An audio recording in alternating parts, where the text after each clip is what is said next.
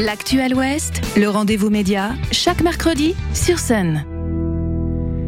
Et dans notre rendez-vous média ce midi, c'est l'heure de retrouver Marie Bertin de la rédaction du magazine Les Autres Possibles qui vient nous présenter leur dernier numéro. Bonjour Marie. Bonjour Antoine, bonjour à tous. Des fripes, des fripes, des fripes, des fripes. C'est le titre de votre nouveau numéro. Je crois que c'est clair, on y parle de vêtements de seconde main, c'est ça ? Oui, et pour la subtilité du titre, on repassera, désolé, mais on a mis un peu plus de nuances dans le contenu, promis. En fait, on avait déjà fait un numéro sur la mode responsable, c'était en 2018, et à ce moment-là, on se demandait quelles étaient les alternatives à la fast fashion pour qui voulait s'habiller plus écolo et plus solidaire. Faire son shopping en friperie, c'était une option parmi d'autres, mais depuis 2018, il s'est passé un truc. La fripe a littéralement explosé.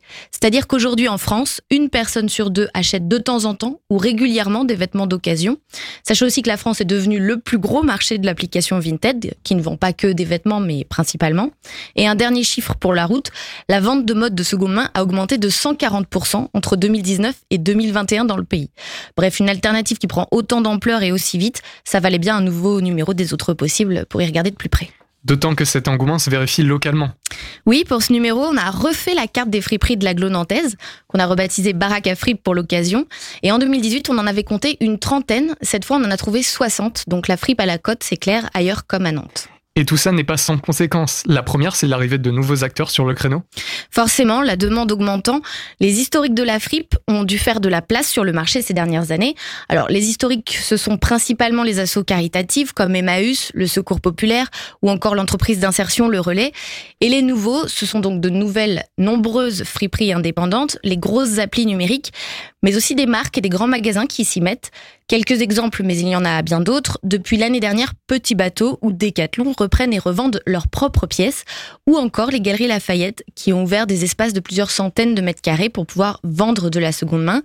De la fripe, même un peu chic, aux Galeries Lafayette, tout le monde n'aurait pas parié dessus. Et alors, est-ce qu'on peut se réjouir de cette folie de la fripe ? Finalement, quand on connaît les ravages environnementaux de la fast fashion, une solution plus durable qui explose comme celle-là, c'est une bonne nouvelle, non ? Alors c'est l'enjeu de ce numéro, précisément, d'en discuter. Évidemment, ce serait trop beau, ce n'est pas si simple. D'abord, il faut savoir que la croissance du marché de la fripe n'empêche pas vraiment celle du marché de la fast fashion. Autrement dit, ce n'est pas forcément parce qu'on achète plus d'occasions qu'on achète moins de neuf, en tout cas à l'échelle globale. Ensuite, il faut le dire, cette croissance hyper rapide pose de grosses difficultés aux historiques de la fripe, qui vendent de la seconde main pour financer leurs actions solidaires. Car malheureusement, ils ne profitent pas forcément de cet engouement. Dans ce numéro, on s'entretient avec la directrice du Secours Populaire de Loire-Atlantique, qui nous explique que les boutiques de vêtements de l'asso financent directement une bonne partie des distributions alimentaires et qu'elles ont perdu environ 20% de leurs recettes ces dernières années.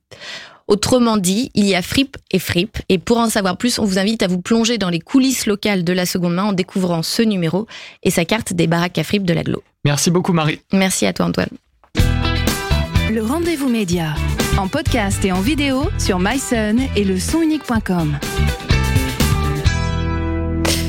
Merci.